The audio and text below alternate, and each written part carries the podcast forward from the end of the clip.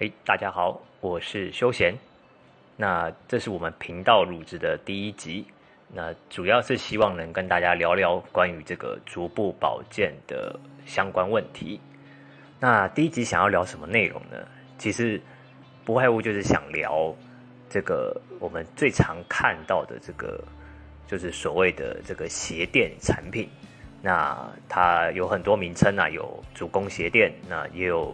人称作矫正鞋垫，那总之就是一些，呃，它不同于一般的鞋垫，它是有特别功能的。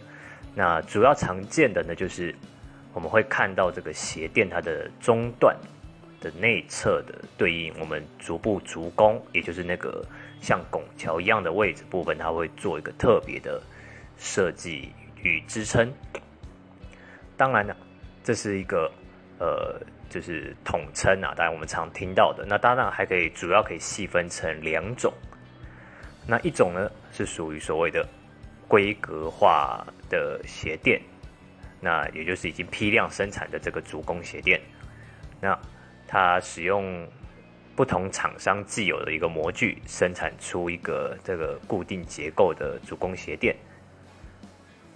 那当然因为是不同厂商，所以做出来的。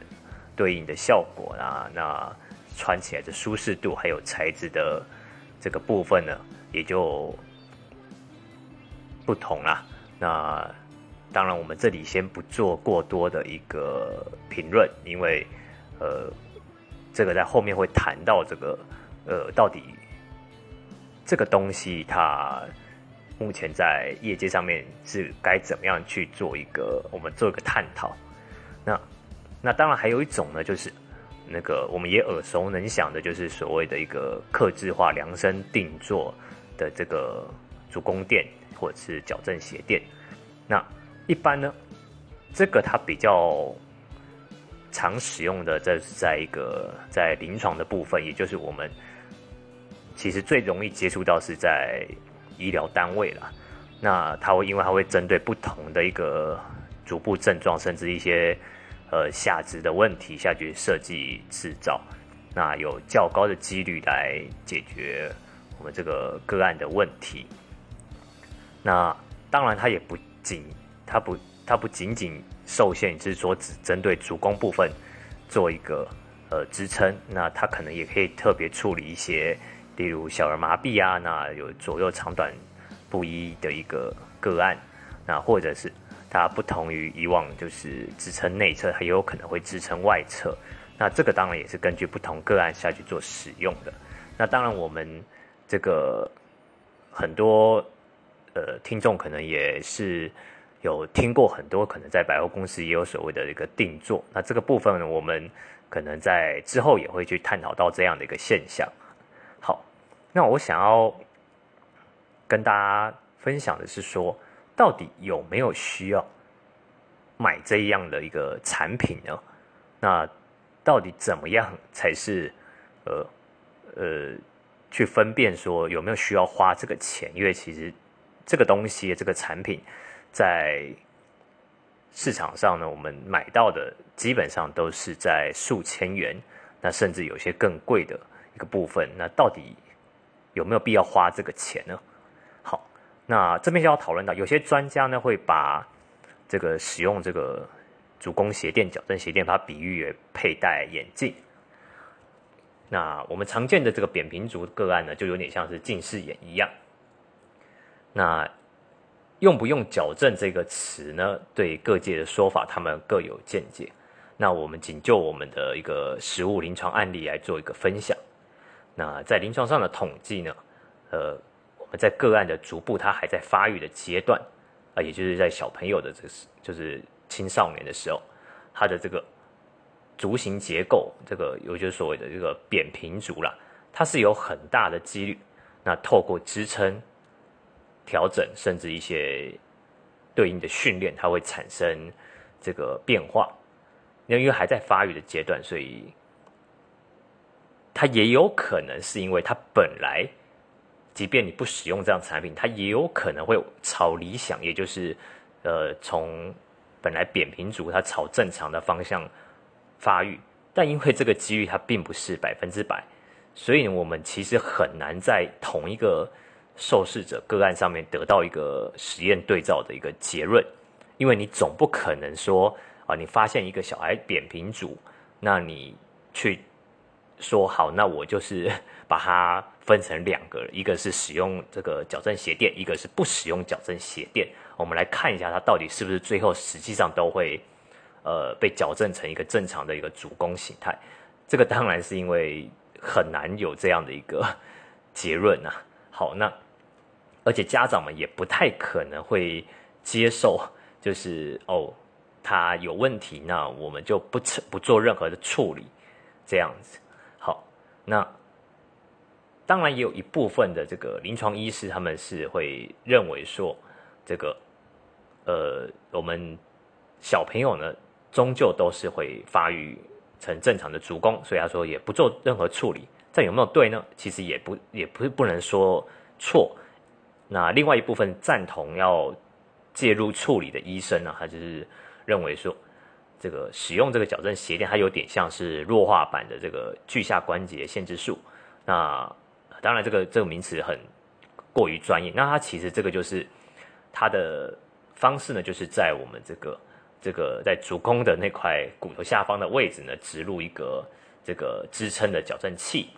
那那当然，因为它是它是植入的，那它位置呢，跟它的效果当然会优于你使用这个矫正鞋垫啊。但是因为毕竟这个属于侵入性的治疗，所以很多家长们就是会比较有一些担忧，所以那。一般来讲啦，大部分的医生都还是会建议，那你可以先行尝试使用这个呃矫正鞋垫呐，你使用个一年到两年，看一下它的一个这个改善状况。那如果真的不行，那你再再考虑用这个比较呃侵入性的一个方治疗方式，也就是用手术的一个方式来做矫正。那那当然，以上这些说法呢，其实对照。我们这个近视佩戴眼镜其实都还算蛮贴切的，但需要厘清一个重点，就是，呃，坊间流传的一种说法，就是人会因为足弓的塌陷、那扁平足的一些问题，导致姿态不正、身体歪斜。那矫正鞋垫它的使用，足弓鞋垫它的使用，就是能帮助人改善这类的一个状况。乍听之下好像没什么问题。但其实，因为这些都是他刚刚讲的那些症状呢，他都需要比较详细的检测和评估，你才能够知道问题的根源，它是否是因为这个所谓的足弓塌陷，就是扁平足它所引起的。那有一些业者会认为说，这个足弓鞋垫它不需要定做，那他就使用一个标准规格化的产品来做调整。那他的说法一般都是说，哦，因为个案的本身姿态或者是脚型这个结构都已经是不正确的，那你再用不正确的这个来制作鞋垫量身定做呢，是是不对的。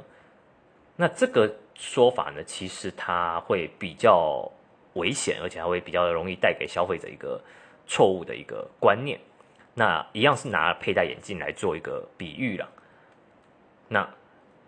我们总不会因为使用者本身他的近视严重，甚至他是有两眼视差，那我们就认为说，我们帮他的状况量身定做眼镜这件事情是错误的。我想应该是不会，大家都是接能够接受，说我本来就是要根据他两只眼睛的一个状况下去佩戴一个适合的一个眼镜。那这样子，呃，规格化的一个鞋垫产品。难道它就是没有它的存在性吗？也不是这么说，因为规格化产品它本来就有它的一个性价比跟它必要的存在价值。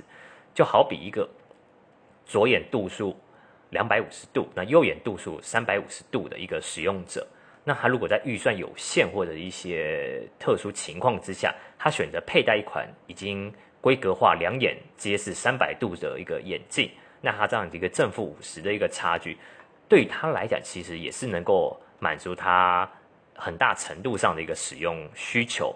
那当然这个只是一个比喻啦。那当然，如果你是有近视的问近视问题，或者是刚刚讲的那些建议，还是要寻求呃我们专业的眼科医师听他的建议去佩戴合适的一个眼镜啊。那所以同样的，在购买你类似的一个产品，这个我们所谓的主攻鞋垫、矫正鞋垫前，不论是在哪一个厂商或哪一个门市，甚至哪一个这个单位去要选择这样的产品前呢？真的会建议呢，要比较去寻求我们医疗人员或专业人员的一个评估建议，那我们才能够把这个钱，呃，花的比较，花的比较正确，花的比较有价值。那主要是今天是分享，想要分享这样这类型的产品，它对于我们这个逐步它的一个一个帮助和它对应的一个部分。那当然，我们可能在之后也会陆续分享一些这些在业界常见要避免消费者他去呃走冤枉路啊，或者是一些该注意的一个情况。好，那今天分享就到这里，那谢谢。